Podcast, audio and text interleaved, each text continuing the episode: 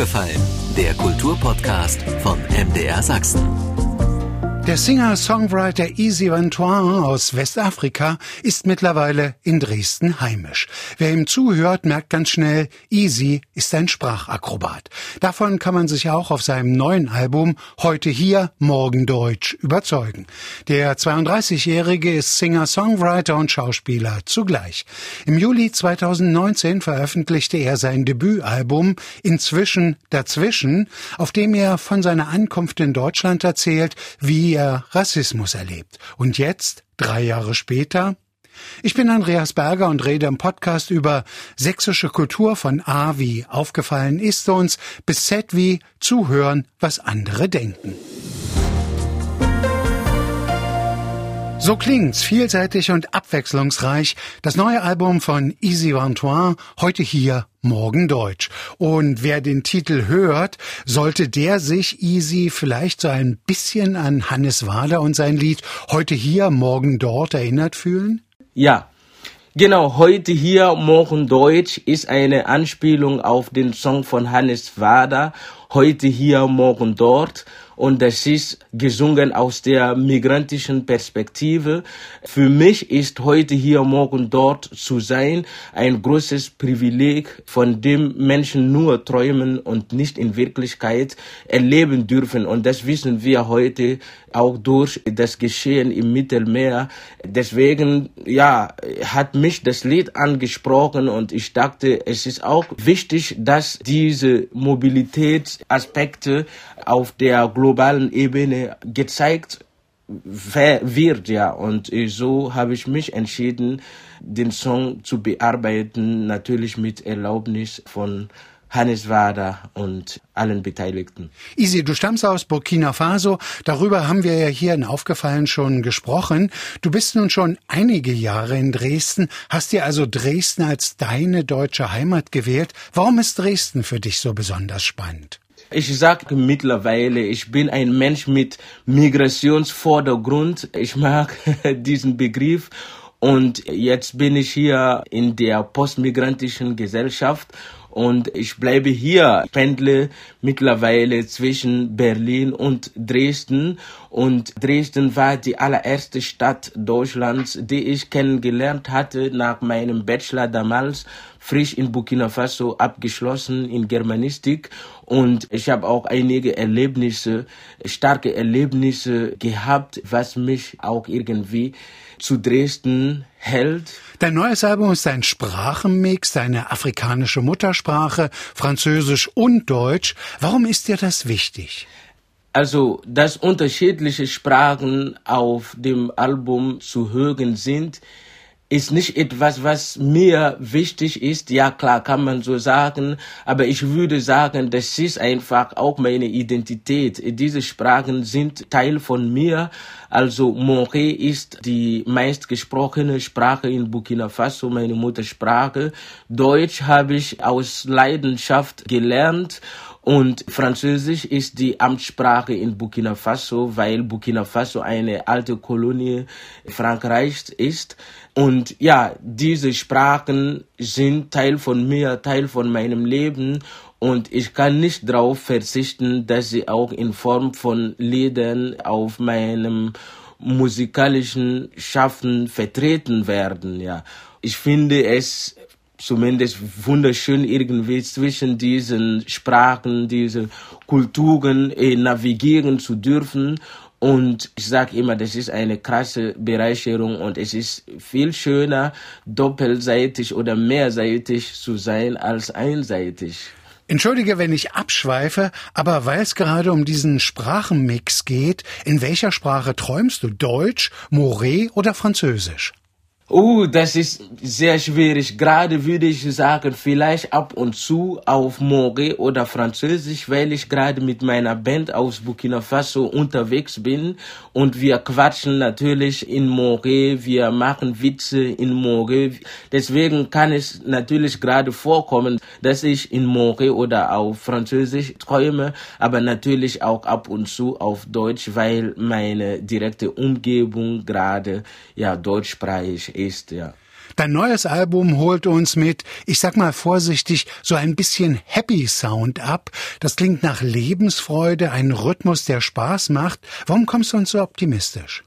Ich glaube, es ist nicht nur diese fröhliche Seite, die vertreten ist. Es gibt auch so Lieder, die nachdenklich machen, Lieder, die mit sehr viel Schmerz verbunden werden. Zum Beispiel bei Papa erzähle ich davon, wie ich mich von meinem Vater getrennt habe. Damals war ich in Dresden gerade angekommen und war sehr glücklich, dass dieser Traum auch in Erfüllung gegangen ist und dass ich auch mich in einer deutschen Stadt bewegen durfte. Und gleichzeitig habe ich von der Ferne erlebt, dass mein Vater plötzlich gestorben ist. Und das war natürlich eine heftige Zeit. Und ich glaube, die Lieder entstehen ganz unterschiedlich. Manche Lieder entstehen einfach auch aus der fröhlichen Inspiration wie Fahrradfahren, was ich dann einfach auch davon sehr beeindruckt war und hab, hatte sofort Ideen, wie das anders umgesetzt werden konnte. Und ich glaube, was ich singe und was ich schreibe, entsteht einfach auch je nach Inspiration, je nach Themen, die gerade auch in mir unterwegs sind und natürlich auch diese Möglichkeit zwischen den Sprachen unterwegs zu sein, finde ich sehr schön, weil es spiegelt sich stark wieder einfach auch in der Musik. Hast du eigentlich noch, viele kennen dich ja von der Banda Kommunale, hast du noch Kontakt oder konzentrierst du dich jetzt hundertprozentig auf dein Soloprojekt? Gerade konzentriere ich mich auf das Soloprojekt und natürlich auch viele andere Projekte, die ich im Schrank habe. Und zum Beispiel gerade fange ich wieder ein Studium an. Und es gibt auch das Schulprojekt in Burkina Faso, was mir unglaublich viel Zeit frisst, aber umso schöner, dass wirklich alles gut läuft. Wir haben in Burkina Faso eine Klasse eröffnen können, die mit 24 SchülerInnen befüllt wird. Und wir haben innovative Angebote, Informatikkurse bieten wir an, wir haben einen Schulbiogarten, in dem die SchülerInnen selbst Gemüse anbauen. Und das Gemüse wird an die Kantine weitergegeben, das wiederum verarbeitet wird für das Mittagessen von den Lernenden und hinzu kommen auch Workshops, die wir organisieren, zum Beispiel im Bereich Menstruation Situation.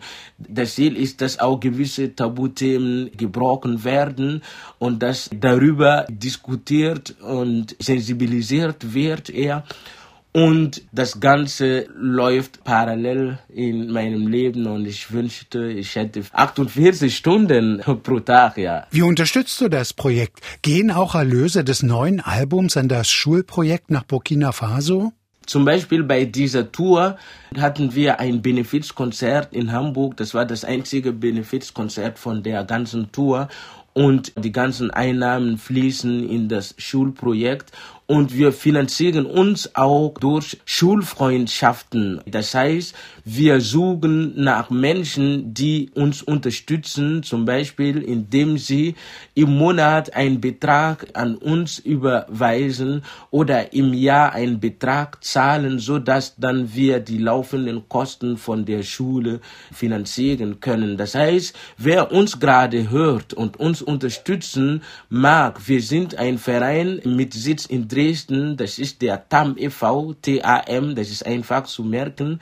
TAM e.V. und dieser Verein arbeitet zusammen mit dem Partnerverein APECA in Burkina Faso und der ist vor Ort, der dann auch die Projekte umsetzt und betreut und Transparenz ist uns sehr wichtig und als Mitglied oder als Schulfreundin oder Schulfreund hat man die Möglichkeit einfach auch direkt im Boot mitzusitzen und zu unterstützen. Und wir sind immer noch der Überzeugung, dass Bildung gerade angesagter ist in einem Land, wo ein Teil, so vor allem im Norden von Terrorattacken stark betroffen, finden wir, dass es gerade sehr wichtig, dass wir in eine nachhaltige Bildung investieren und dass wir schaffen, auch auf aufmerksam auf gewisse Strukturen zu machen. Easy, wie lange bist du jetzt schon in Deutschland? Ich bin in Deutschland seit Ende März 2016.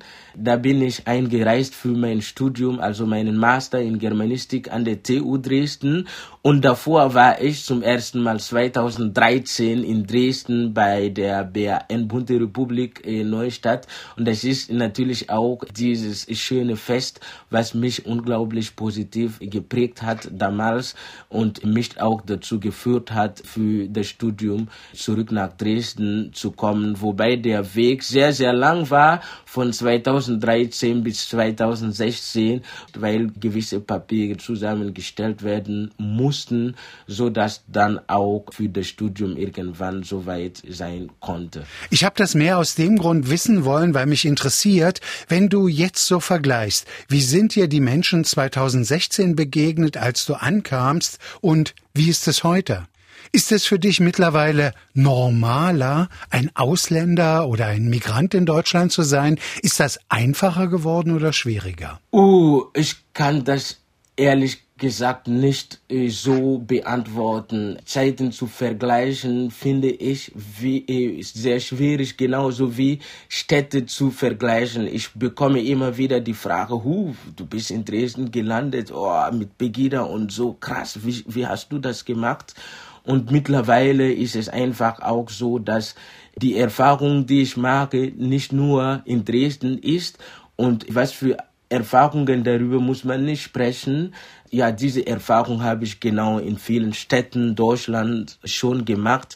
Und ich glaube, Rassismus genauso wie Sexismus und gewisse Dinge ist einfach Teil von dieser Gesellschaft und das muss man sich bewusst machen und das kann dich überall erwischen, wo man gerade unterwegs ist. Von daher, ich habe vielleicht das größte Glück, dass wenn das zu viel wird, kann ich immer wieder abhauen nach Burkina und wieder auftanken. Aber natürlich ist dieses migrantische Leben ein krasser Prozess, muss ich sagen, und unglaublich innere Kämpfe, die immer wieder Veränderungen erleben und ich versuche immer das Ganze in meiner Musik zu verarbeiten, in meiner Art und Weise. Manchmal hat man Kraft und kann das Ganze mit Humor angehen, was das nicht bedeutet, dass bei allen migrantischen Menschen so ist.